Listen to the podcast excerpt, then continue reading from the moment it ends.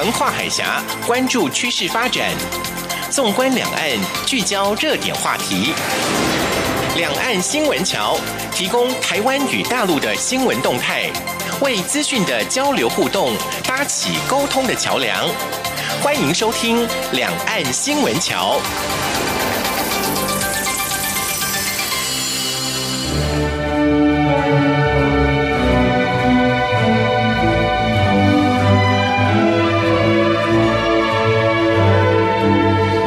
各位听众朋友，您好，这里是中央广播电台两岸新闻桥，我是赵伟成。炎炎夏日，不晓得各位朋友是怎么样来消暑呢？我想很多朋友呢，应该都是喝冰水，对吧？啊，其实呢，在夏天的时候要解渴的话呢，喝的不应该是冰水，而是温热水。怎么说呢？因为热水进入人体之后，可以迅速的被吸收，很快的就可以深入细胞，然后不断的出汗，而缺水的机能能。更及时得到水分补充，那也可以更积极促进细胞的物理化学活动，加快机体新陈代谢。喝热水提高体温，排泄汗液，就是直接通过汗液的挥发驱走热气。那么喝冰凉水呢？其实也不过一时的，让你觉得好像很沁凉的样子。其实呢，呃，喝冰凉水之后，暂时温度是降下来了，但是机体因为体温的降低，会加速血液循环来升温。最终的结果呢，就是啊、冰水喝得越多，体温反而越容易升高，所以呢，并没有达到消暑的作用。一开始提供给各位这样的信息，可以让大家参考一下。不过呢，还是要提醒一下，我们喝温热水就是真的是温热水哦，水的温度呢不要太高太烫，因为呢喝多了是容易造成食道癌的。好，我们来关心这个星期两岸发生了哪些大事儿。一周新闻回放。两岸这一刻，一开始的新闻呢是华裔建筑大师贝聿铭去世的消息。贝聿铭享寿一百零二岁，他曾经获得有建筑界诺贝尔奖美誉的普利兹克奖，被誉为现代主义建筑最后大师。贝聿铭出身苏州望族，一九一七年四月二十六号生于广州，父亲贝祖仪曾任中华民国央行总裁，也是中国银行创办人之一。贝聿铭十八岁时留学美美国，在宾州大学攻读建筑，之后转往麻省理工学院。一九四零年取得 MIT 建筑学士学位，一九四六年取得哈佛大学建筑硕士学位，一九五四年成为美国公民。贝聿铭作品以公共与文教建筑为主，被归类为现代主义建筑。他善用钢材、混凝土、玻璃与石材，强调光与空间的结合，留下“让光线来做设计”的名言。他的代表作包包括了美国华府国家艺廊东厢、法国巴黎罗浮宫扩建工程、香港中国银行大厦、江苏省苏州市苏州博物馆西部新馆、台湾台中市的东海大学路思义教堂。新北市淡水区小平顶的天境三六零豪宅，新北市八里焚化厂以及新竹市焚化厂，都是出自贝聿铭以及他的团队所设计的。可以说，欧洲、中国大陆、日本、台湾、美国都有贝聿铭的作品。因为贝聿铭的父亲有一段时间长居台湾，所以经常美国台湾往返，和台湾的关系非常深厚。而贝聿铭的离世，他的作品将成为世人恒久的记忆。接下来关心的是美中贸易摩擦的消息。美中贸易战开打到现在，根据财政部海关的掌握，从去年九月到十二月间，共查获五起洗产地案件，像是有业者从中国大陆进口的不锈钢水槽。标示为台湾产品，还有在桃园航空自贸港区的海关查核时发现，有外箱标示为 Made in Taiwan 的投影机灯泡模组，却混入台制与中国制产品，以及重点查核的自行车，明明是来自于中国的外货进口单，却申报为国货出口。财政部长苏建荣十五号在立法院财政委员会表示，一般只要产品的原料或是制造有百分之三十五来自于中国大陆。就会被美国认定为 Made in China，但如果有厂商想要违规转运和洗产地，也会被美国盯上，反而因此被加征关税报复。因此，财政部也严防违规运转和洗产地的问题，避免遭美国报复。贸易战重燃战火，中美两国呢先后提出了报复性关税。中美贸易战对台湾到底会有多大影响呢？全国商总理事长赖正义十六号表示，台湾有些产业可能是在去年就已迁厂回台湾生产，或是转移到东南亚等国家去盖新厂，以利避险。但这一次新列增税清单项目产业，恐怕一时也来不及应对，就多少会有伤害。不过呢，从另外一个角度来想，或许。也有一些产业项目会有转单的效应回到台商的身上，甚至有助于增加台湾出口贸易额。那最近人民币的存款到底有多少呢？中央银行十六号公布，到四月底为止，外汇指定银行 DBU 人民币存款余额为二千四百三十二点五七亿元，较三月减少五十点三七亿元。国际金融业务分行 OBU 为三百一十四点三七亿元，月减二十五点五三亿元。DBU 与 OBU 合计。包含了可转让定存单 NCD 人民币存款余额二千七百四十六点九四亿元，月减七十五点九亿元，是二零一四年四月到现在五年来最低的水位。央行外汇局行务委员陈婉宁表示，DBU 人民币存款缩水，主因是电子业客户定存到期解约，以支付中国三角贸易货款；OBU 人民币存款余额减少，则源自于法人户的存款水位降低。那现在台商在大陆投资呢，可以说是也是挺辛苦的。不过呢，呃，关于一些台商的组织呢，最近也有新的变动。中国大陆台商组织全国台湾同胞投资企业联谊会，也就是全国台企联，十五号举行了新一届的选举。在同额竞选的情况下，全体会员举手通过由上海台协会长李正宏出现接掌会长，过程中没有人弃权，也没有人反对。新任全国台企联发言人，则是由昆山台协荣誉会长孙德聪接下，至于常务副会长一职，则是由第四届的二十七人增至第五届的三十二人，当中仅有五人留任，并首度有四十岁以下的台商获推选为全国台企联常务副会长，分别是南宁台商协会会长周代祥、全国台企联副会长林子凯。好，那也希望这个交接之后呢，有更新的气象来为台商服务。嗯，接下来是有关于港府修订逃犯条例的相关事件啊。那北京中央驻港联络办公室、中国国务院港澳事务办公室十五号先后表态支持港府修订逃犯条例，并宣称依照基本法第九十五条明确规定，香港特区可与大陆、澳门、台湾地区司法机关通过协商，依法建立联系和相互提供司法协助。陆委会发言人邱垂正十六号表示，港府修法让在港或是赴港的国人笼罩在随时会被移送到中国大陆的恐惧阴影下。作为重视人民人身自由安全的政府，不可能同意与港方在此前提下沟通，也不会在修法通过之后同意港方所提的个案移交。政府希望能够建立台港制度化司法合作机制，只可惜港方长期漠视政府的诉求，导致相关问题还是没有解决。但双方讨论司法互助合作机制的大门永远敞开。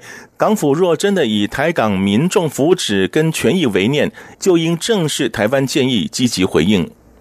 那么，对于香港当局决议修改逃犯条例，香港大律师工会现任主席戴启思连同前任主席共十二人发表联署声明。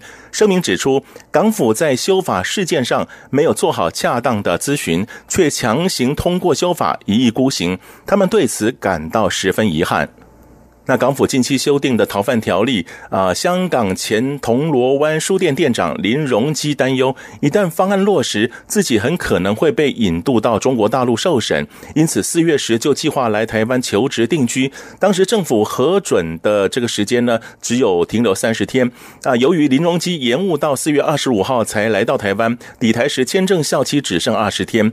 对于林荣基签证期限将会在近日到期，陆委会副主任委员邱垂正。十四号表示，经过主管机关内政部移民署确认，因应林荣基在台湾处理工作事宜，本次的核准延长签证期限为两个月，加上原先核发的三十天，签证效期总计三个月，签证获准延长。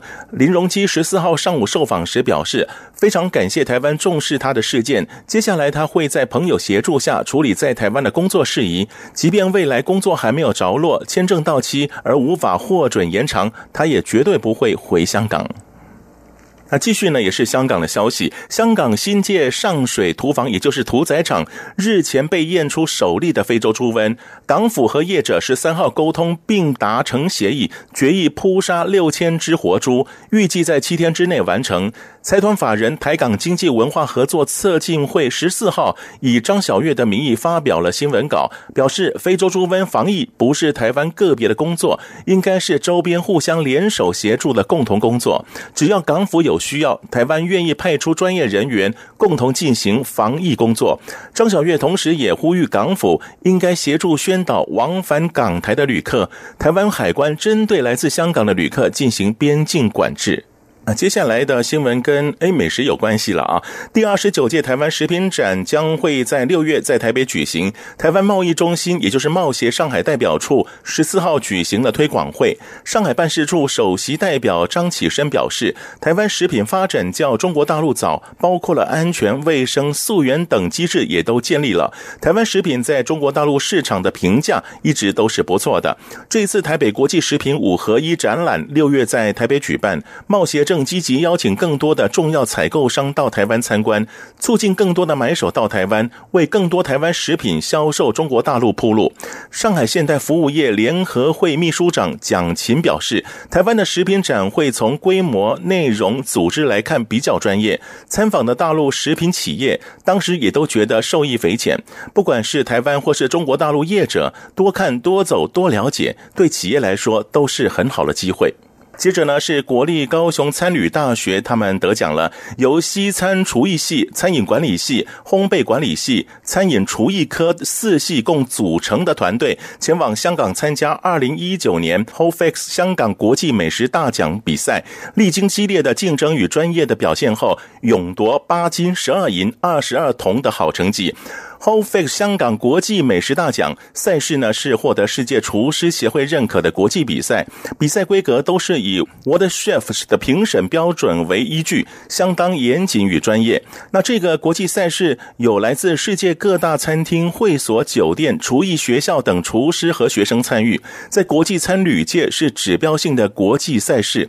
高三大师生能够在世界级的赛事殿堂展现专业、表现稳定，而且获得评审的高度肯定，获得大会的好成绩，充分展现高三大学以致用之教学与学习成果。另外，二零一九台北国际观光博览会将会在五月十七号到二十号在台北世贸一馆展开。澳门旅游局今年特别和台湾八家旅游业者合作，共同推出了多样超优惠的套装行程。澳门旅游局表示，和八家旅行社共同为消费者量身打造精彩丰富的澳门之旅，不仅入住高级度假酒店，还加赠了多样超值赠品。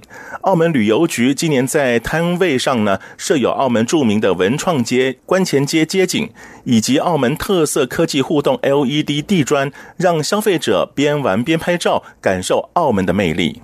继续呢，也是经贸的相关信息。第二十一届海峡两岸经贸交易协会（简称五一八海交会）将从今天到二十二号在大陆福州举行。金门县政府与金门酒厂厦门公司精心规划了推出金门馆，结合交通部观光局二零一九小镇漫游年之烈屿小金门观光旅游的年度推广计划，以漫游烈屿小镇，遇见热情金门为主题，现场以金门特有的传统建筑。出红砖洋楼与闽南古厝为展场主体造型元素，金门县舞蹈千顺神将文化推广协会的电音风机舞蹈团首度以融入烈雨风机、金门风师爷等动态表演风格，营造出浓厚的观光旅游特色和本土文化气息，将会带给福州现场观展的民众留下深刻印象，进而引导更多陆客来金门自由行的美好意图。接着呢是文艺方面的消息，两岸当代抽象艺术交流展十一号在台南市东区云非凡美术馆举行开展仪式，由中华民国现代化学会理事长陈正雄、富力建设总监陈聪图等两岸艺术家共襄盛举。陈正雄表示，台湾的抽象艺术在五零年代末就开始发展。而大陆则是在改革开放之后的八十年代开始有了抽象艺术的创作，在抽象艺术创作的道路上，艺不孤必有邻，两岸双方各擅胜场，各具艺术特色与风格，于是让海峡两岸抽象艺术有更进一步交流的想法就如此产生。他将想法和北京中国艺术研究院谭平副院长以及王端庭教授分享，获得他们赞同与支持。海峡两岸抽象艺术的交流互。动有助于了解两岸抽象艺术发展与异同，更有助于了解西方抽象艺术在亚洲的发展以及变异的情况。最后，这个文艺的消息是跟戏曲有关的。被联合国教科文组织评定首批人类口头和非物质文化遗产代表作的昆曲，多年来经由两岸艺术家的辛勤耕耘，在海峡两岸同时绽放。十六号到十七号，亚运昆台共知音二零一九年海峡两岸昆曲交流演出暨五一八昆曲申遗纪念活动，在昆山当代昆剧院展开。展示还有交流昆曲在两岸传承发展成果。两天的活动共举办了两场两岸昆曲经典折子戏专场汇演。舞台上，蔡正仁、赵坚等老一辈的艺术家，温宇航、钱振荣、郭胜芳、刘希荣等中生代名家，以及以罗晨雪为代表的青年一代昆曲新秀同台演绎《白罗山劫妇》《玉簪记》《偷诗》《燕子间狗洞》。《金钗记》《雕窗投江》《九连灯》《火畔》等文武好戏，展现海峡两岸昆曲文化的有序传承和发展之力。好，以上呢是这个星期的两岸重大新闻。我们休息一会儿，稍后为您进行的是热点聚焦栏目。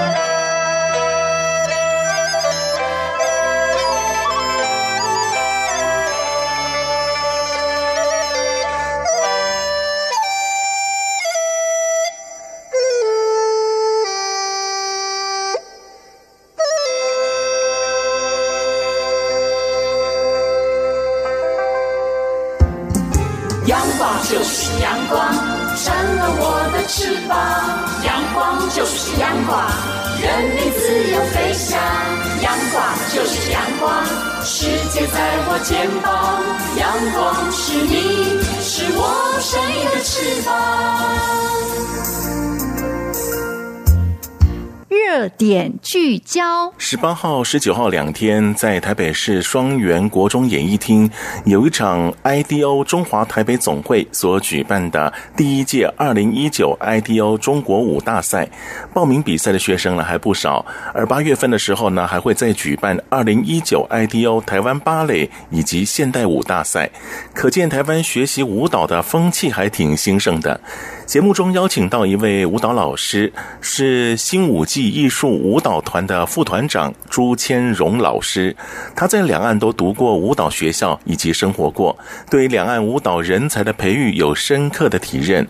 今天是第一次访问他，我们就请朱千荣老师来谈一谈两岸的舞蹈教育以及他在两岸学习舞蹈的经历。朱老师你好，你好。朱老师其实学习舞蹈很久了哈。对对对，从幼稚园就开始，就是因为就是身体一开始是因为身体不好的关系，然后医生就建议妈妈说可以去游泳跟舞蹈，所以从小就开始跳舞到现在。是，哎，我觉得妈妈这个安排非常好。我觉得好多小朋友啊都喜欢看到那台上那些舞者的表演，也都很有兴趣参加啊，所以。当初这么一安排，你就着迷了，是不是？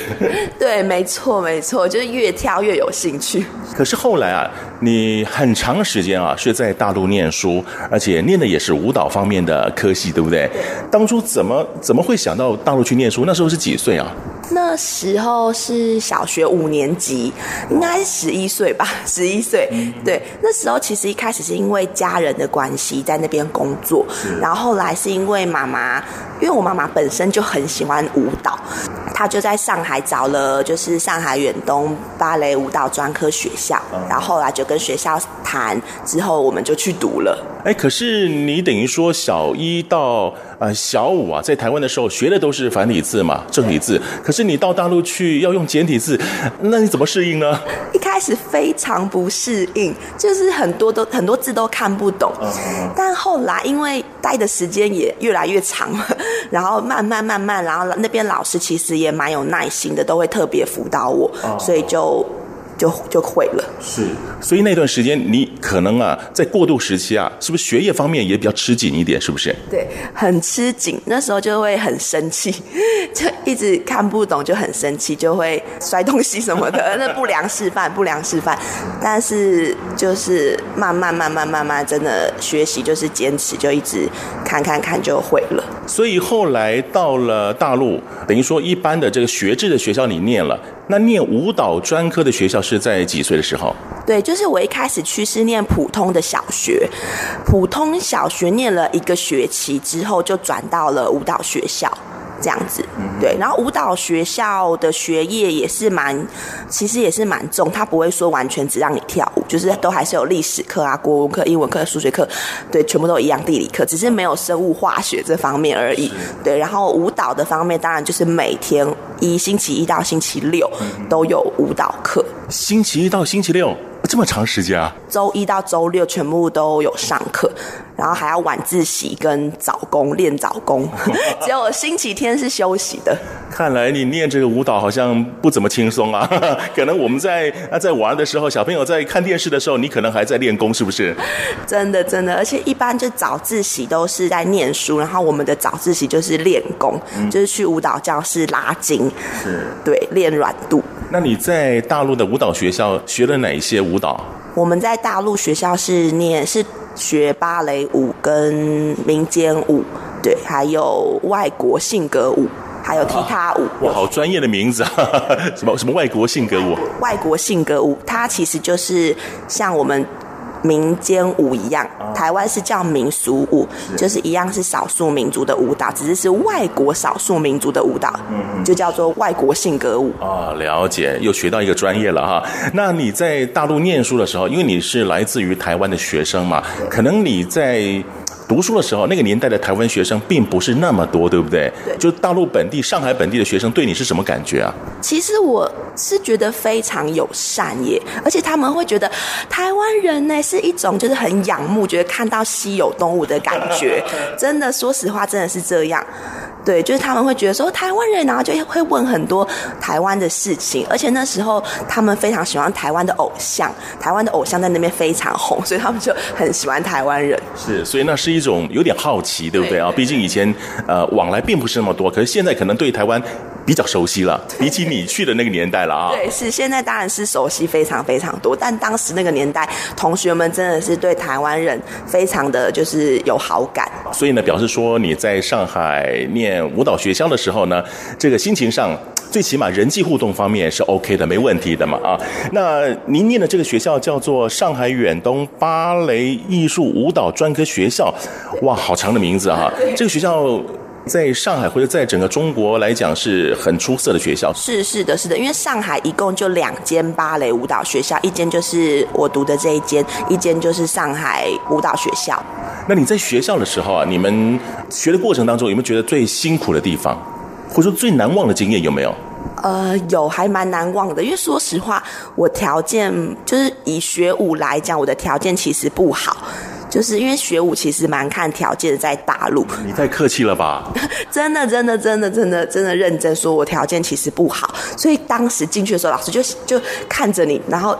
因为我们上课都会有两个老师，一个就是主要老师，一个是助教，然后就会跟助教谈说，嗯，这小朋友头有点大，嗯，好像又没有什么脚背，嗯，然后筋也没有很开，然后那时候你怎么把自己讲的缺点一大堆呢？我认真的，对，真的是后来就是努力努力，然后才变好。所以那时候刚进去的时候就压力还蛮大，因为同学其实都很厉害，就筋开腰软啊，大脚背这样子，对，然后都很瘦，所以那时候就一开始进去的时候就是被排在。最后一排，最后一排最边边。但是你最辛苦也最努力，勤能补拙，所以后来才能够把舞蹈学好嘛，对不对？对，对，后来就慢慢，老师可能就会看到你的努力，就从最后一排就慢慢变到第一排的边边。嗯，努力有成啊！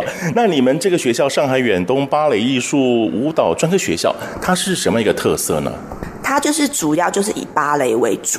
就芭蕾啊，对，所以他没有别的舞蹈吗？芭蕾是主科，所以芭蕾是每天跳，就一到六都跳。然后民间舞是复修，嗯、一个礼拜跳三次。然后还有外国民间舞、外国性格舞的部分，也是一个礼拜可能两次这样子。然后踢踏舞是后来到就是他，我们是七年制学校，所以大概是四年级的时候有开始学踢踏舞的部分。所以它是一个中专学校，是不是？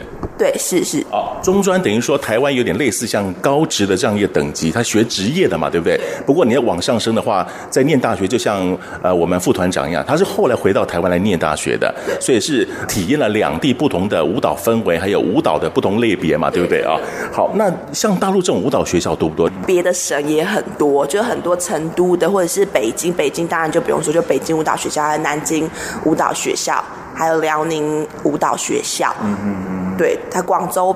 舞蹈学校是，所以后来是每个地区都有，每一个地区都有舞蹈学校。大陆，所以表示说他们培育出来的人才还挺多的哈。可是你最后选择在上海这个学校吗？对对对对对，还是觉得在上海这个学校，因为就是说实话，上海就是也是比较大城市一点。嗯，嗯是。台湾学生多吗？嗯，台湾学生说实话不多。那时候我们学校只有我跟我姐姐两个人而已。哇，对，物以稀为贵哎。对对对，真的只有我们两个，其实是不多的。对，现在应该是会越来越多。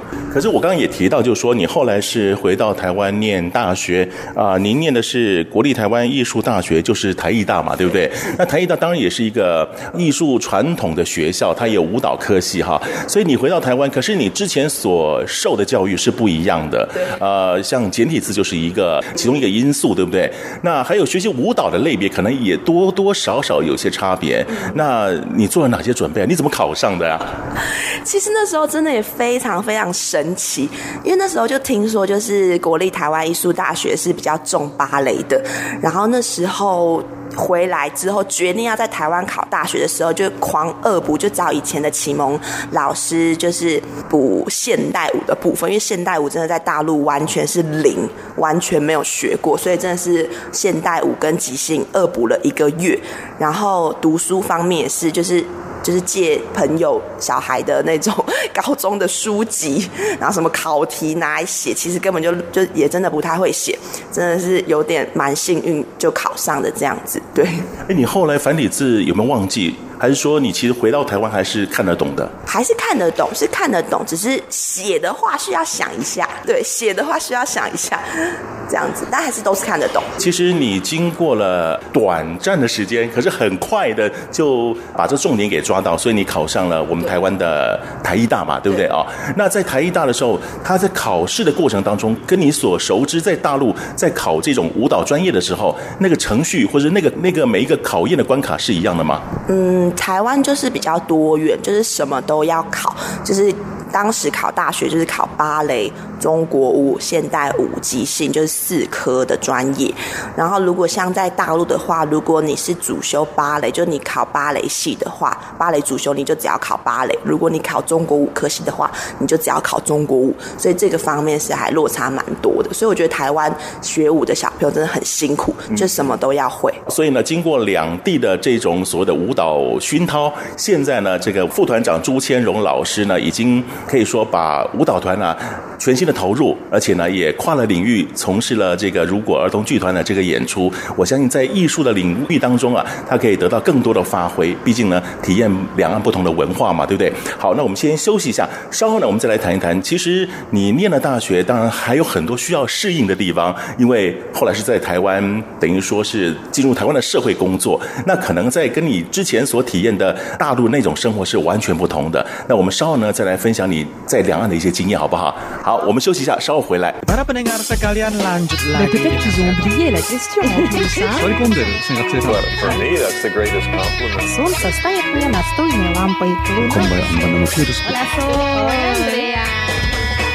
无论你在世界的哪个尽头，请你跟我这样做。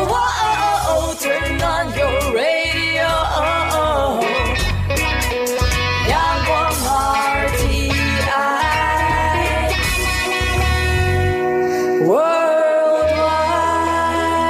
央广，联系世界的桥梁。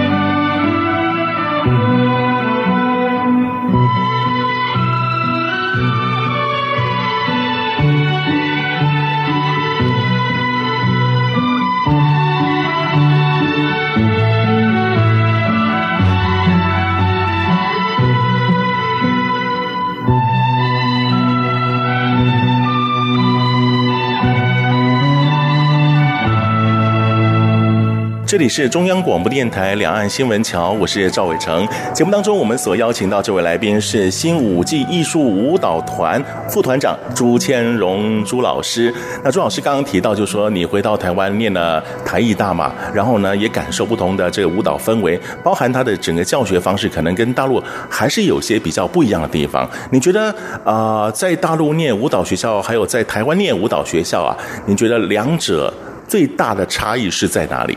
最大的差异，但说实话，因为在大陆念的时候是初中跟高中的部分，所以当然就是比较封闭式教育，就是我们都全部要求要被规定要住校，所以其实是完全你星期一到星期六是不能出校门的，嗯、就是被盯得很紧就对了，盯得非常非常紧，就是所有餐食也都是学校负责的，对，但是。到了台湾，回到台湾，然后考上台艺大之后，就是因为是大学也比较开放一点，所以而且台湾我觉得是给一个学生给学生比较多创造的机会，因为台湾的现代舞其实说实话是非常的厉害，对，所以同学其实在国中、高中的时候就已经有尝试编舞这方面的。的那个创作，对，所以在大学的时候，其实我们都会有班展跟系展这个部分，都是同学互相之间找同学，然后编舞。编出一个作品，然后做成一个班展，就是很多节目集合起来，然后变成班展，然后再选出优秀作品，然后成为系展这样子。我觉得这是一个差别比较大的地方，因为像在大陆就是真的就是比较一板一眼呐。说实话是一板一眼，就是老师说什么就做什么比较多。因为但其实因为我们在大陆也只有学习芭蕾跟中国舞的部分，所以本来创造性这个部分会比较缺乏一点，所以就会觉得回到台湾看到同学哦，觉得同学。的肢体语汇是比较多元的，嗯，比较有创造力跟想法，会觉得这个部分会蛮值得学习。嗯，呃，毕竟在大陆念书很长一段时间啊，那时候刚回来，那刚回来呢，会不会在生活上啊，或者是说啊、呃，平常的什么习惯上啊，呃，一时之间还调整不过来，有没有这样的情况发生呢？呃，其实芭蕾跟中国舞的部分其实还好，其实最困难就是现代舞，因为我真的完全没有学过现代舞，在初初中、高中的部分，所以回到台湾第一堂现代课，老师画画画画，然后同学就会了。我想说。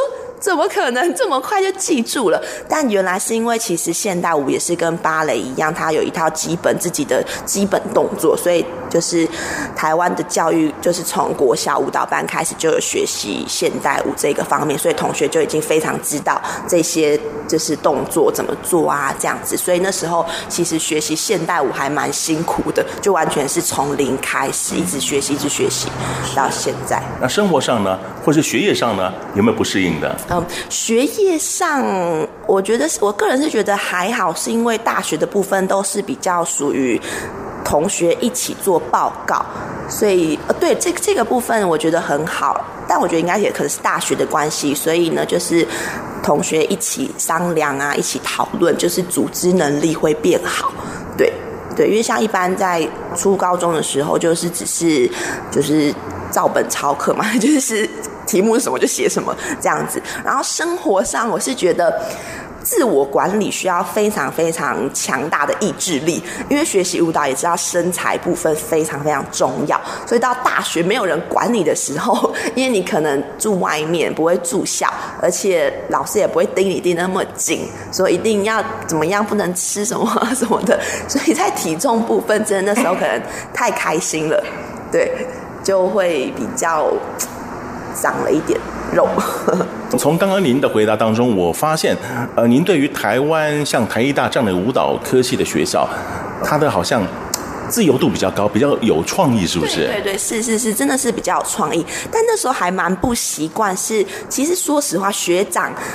就是学长学姐制还是有一点存在，因为那时候大一刚进去的时候，就是被要求，因为那时候我完全什么都不知道，可是同学好像都知道，因为可能他们有学长姐都会跟他们讲说，就是进去之后就要开始练啦啦队，就是创意舞剧，因为我们台艺大就十月份都会有一个创意舞剧的比赛，就是舞蹈系就是示范队这样子，就是要练习，每天都要留下来练习，所以其实还是蛮辛苦的。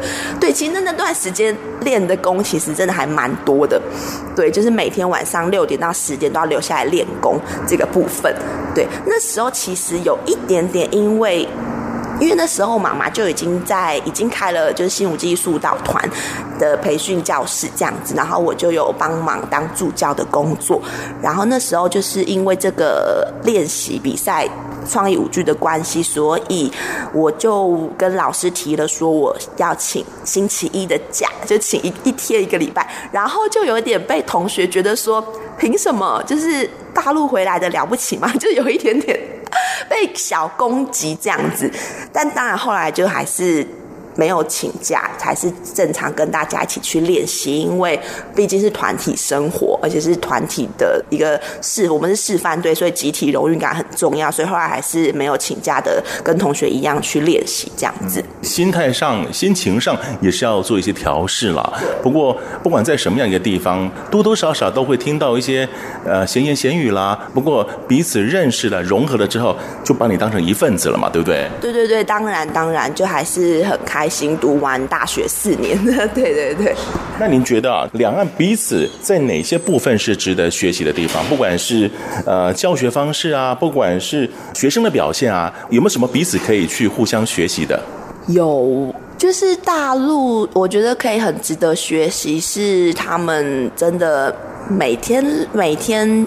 练功这件事情，但当然，台湾学生现在也是每天练功的人也是非常非常多，只是因为台湾都是自主自主要求，我觉得台湾是自主要求，因为台湾的学校舞蹈学校它没有办法给你就是强硬的规定。让你有每天可以上到舞蹈课这个部分，但很多都是自己去外面进修，所以我觉得台湾学生其实还是蛮厉害，尤其是台湾家长，就是就是学科也是一样，就是你在学校学了，可是你下课之后还是要去补习班这件事情。可是，在大陆的话，真的就是送进学校，学校就会帮你安排的蛮好的。所以呢，呃，不同的学生生涯的体会啊，当各有优点了啊，还有一个很特殊的。经验哈，听说你也参加过这个两岸合作的一个选美比赛，是不是？那时候你几岁啊？那时候应该是十。八岁哇，这个青春的时候啊，觉得怎么样了？参加这个比赛，非常难忘的经验。那时候是应该是就是刚好最瘦的时候，对，就是刚好高中毕业，然后决定要回到台湾念大学的这个暑假参加的这个选秀节目。当然我身高就是不够高，所以是参加潮模组的部分。对对对，可是非常非常难忘，因为一定就是你的形态很重要，选秀节目对，然后。里面也还有跳舞的部分，然后老师都会看得出来说，哦，就是谁是有学过跳舞的，这样子都还蛮明显的。所以那时候就老师就会特别安排说，哦，那你可以跳这一段比较难度一点的部分，这样子。哇，所以你的舞蹈底子就派上用场了，是不是？是是是，我觉得学舞蹈还是非常好的，就不管不管是不是要走专业这条路，嗯嗯，对，而且。很开心，就跳舞就是一个也可以疏解压力啊，这样，因为跳一场舞可能流汗，你就会觉得啊、哦，心情上就会舒坦蛮多。撇开啊，你过去的一些辛苦不谈哦，你所从事的一些，不管是工作啦，不管学习啦，不管是经验啦，是让很多小女孩新鲜的。比方说舞蹈，好多小女孩你看就喜欢跳芭蕾舞，参加选美比赛，哇，那是每个小女孩的梦想。那当然这些经验都成为你人生过程当中一个非常重要的回忆嘛，对不对啊？呃。呃，还是以你的经验，过来人的经验来跟大家分享。如果现在啊，有年轻的小朋友或者更小的小朋友想要到大陆去念书的话，念舞蹈学校的话，你会给什么样的建议呢？就是那边的工会扎的蛮好的。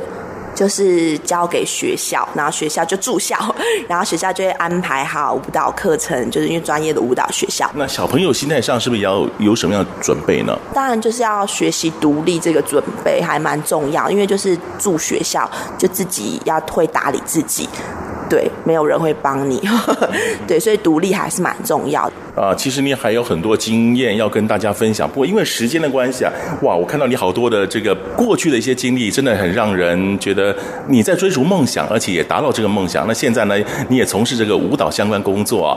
那我们就等下一次再来分享你这些经验，好不好？好，没问题。谢谢赵主持人。好，听众朋友，我们今天也非常谢谢新舞季艺术舞蹈团副团长朱千荣老师接受访问，谢谢您。谢谢。我们先休息一会儿，稍后再回到两岸新闻桥。